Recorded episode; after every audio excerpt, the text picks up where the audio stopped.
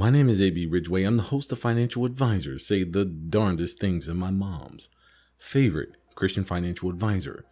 And today, brothers and sisters, we're going to talk about the meaning of life. Simon Sinek is famous for his quote about starting with the why. This one line shook the industry as everyone started to quote it as if it was a new phenomenon. And I appreciate him sending this message to the masses, but this is a concept that Christians have known for thousands of years. Our why, brothers and sisters, is to make it to the hereafter. The way we walk, the way we talk, the way that we treat our fellow believers and non believers is nothing but a test for how we will conduct ourselves in the hereafter. Since Vacation Bible School, you are taught about the hereafter. You are taught about the angels praising God all day and night.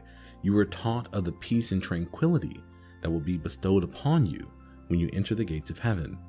The streets, being paid with gold, but most importantly, you'll be able to spend eternity with your Creator. Now, how beautiful is that? Now, this morning, I have the opportunity to sit outside on my back porch and just watch the sunrise. I watch the birds wake up and take flight. I watch the trees sway in the breeze. The light reflect off of the dew in the grass and felt the presence of the Lord. These brothers and sisters are gifts from our Lord to remind us of this earth he has created for our enjoyment, blessings from our Lord that He has bestowed on us. Yet, they are only mere shadows of the beautiful things that He has in store for us in heaven. So ask yourself have you been showing gratitude for the blessings God has given you already? If God was to bestow on you the full beauty of His creation, would you merely ignore them, finding a reason to be upset? Would you think of all the ways it could kind of be better? Would you be entitled and feel that, you know what, I need a little more? These miracles and these signs are not enough. This world, brothers and sisters, is merely a test, a way for God to see how you will conduct yourself when you enter the gates. Now, our why should be to show gratitude, to show God that we are grateful. And I can't help but think about the story of Moses in the desert. He's growing up with the wealth of Egypt at his fingertips, surrounded by their polytheist ways, watching people murdered, the children of Israel abused and taken advantage of. He saw the evil nature of Pharaoh as he ruled the kingdom with a heavy hand. But Moses knew this was not Pharaoh's kingdom.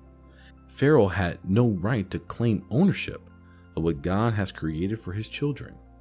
So he took the children of Israel out of the kingdom and found himself wandering the desert. Now, as Christians, we remember Noah calling to his people to follow God, but they called him a fool.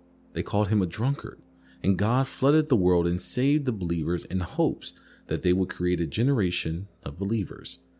Now we find Moses in the desert with nothing, as if the world was anew again, and the children of Israel were looking for guidance. And God, in His mercy, what did He do? He gave them new laws and new rules of how to live. Because prior to this, all they knew was idol worship. All they knew was violence. All they knew was oppression that they suffered at the hands of the Egyptians for many years. All they knew was slavery and to work day in and day out. But God set down a mercy and a hope in the form of the Ten Commandments, a new way to live, that they should have no fear nor should they grieve. The first commandment to have no other God but Him, because this is the God who has delivered you out of your oppression, out of the violence, out of the land of the Egyptians. He goes on to say, You shall not make idols like the Egyptians did. You should honor thy father and mother. Do not take the Lord's name in vain. Remember the Sabbath and keep it holy, for this is the day the Lord rested. Do not lie, do not steal, do not kill or bear false witness, and not to covet your neighbor's things. These commandments totally destroyed what they used to know. All these things the Egyptians used to do to them. See, Moses knew that this desert would be a test. And when he came down from the mountain, he saw the disbelief was still in their hearts as they created what? The golden calf. They broke the first commandment. They wanted to create idols. They needed other gods. And this was a problem. Remember, in this story, there are so many good lessons, but I want to focus on the wandering for the 40 years. I think in some textbooks they say the journey from Egypt to the promised land was about two weeks, but God made them wander for 40 years.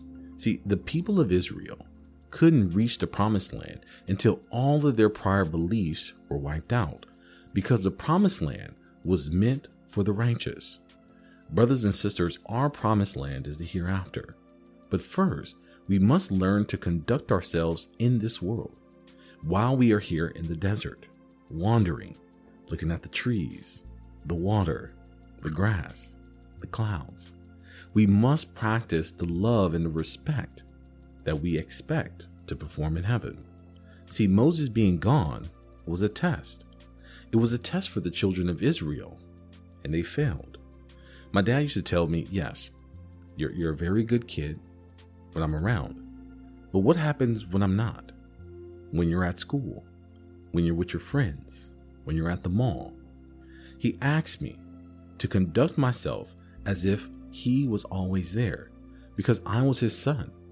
So when people saw me, they saw him. Aren't we the same way? That when people see us, they should see God. See, brothers and sisters, do you conduct yourself in this life as if God is always near? Do you conduct yourself as if you are truly a child of God and a reflection of His beauty? That He created you in His image? Or do you act according to your temptations? The Lord God commands us not to covet our neighbor's wife or neighbor's things.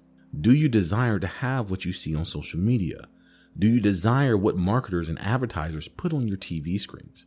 Or are you focused on making it to the hereafter? Today, brothers and sisters, God is calling you to remember your why. Whether you're creating your financial plan or taking your children to school in heavy traffic, these are tests for the believer. Are you going to be greedy with gain or find your way to expand God's kingdom? It says in Revelations, He will wipe away every tear from their eyes, and death shall be no more Neither shall there be mourning, nor crying, nor pain any more, for the former things have passed away. See, the trials of this world are just that. They're trials. They have an expiration date.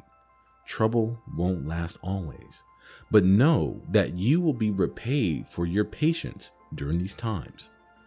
On the day of judgment, the Lord will recognize the discipline you showed, and it is only by His mercy that you'll be admitted into the heavenly kingdom. So today, I want you to think about your life and how you're living it. Will your actions be appreciated by God or rightfully punishable? When you see evil people with all the gold and all the cars and all the jewelry and all the clothes, as Pharaoh had, do you envy them? Because God rewards who he pleases and punishes who he pleases. That may be your test. God tests us with poverty and He tests us with prosperity. He tests us with intellect and He tests us with beauty.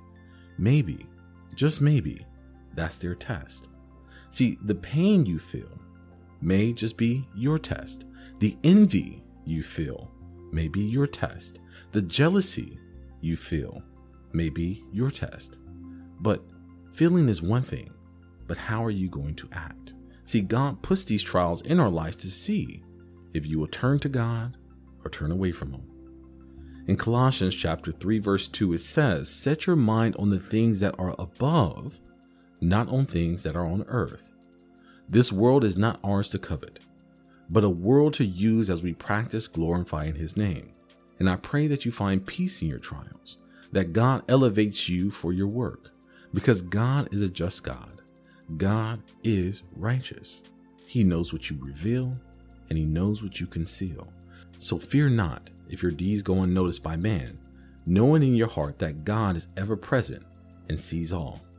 So, what I want you to do today, brothers and sisters, is I want you to focus on your why. Why are you acting the way that you are? Why do you speak the words that you speak? How are you going to appreciate the blessings God has given to you that no man has a right to claim? No man owns the skies, no man owns the water, no man owns the wind. These are gifts to God to you that no man can take away. Well, brothers and sisters, that is it for me. I hope that you've been blessed. If you've enjoyed this, please subscribe and send it to a friend and spread the word of God so that they may also set their why on the hereafter and find peace. And I promise you, the things that you do in this life for God's glory will be repaid tenfold. Well, I'll love to hear what you think. Let me know. Until then, I am AB Ridgeway, and I'll see you on the other side of your blessing.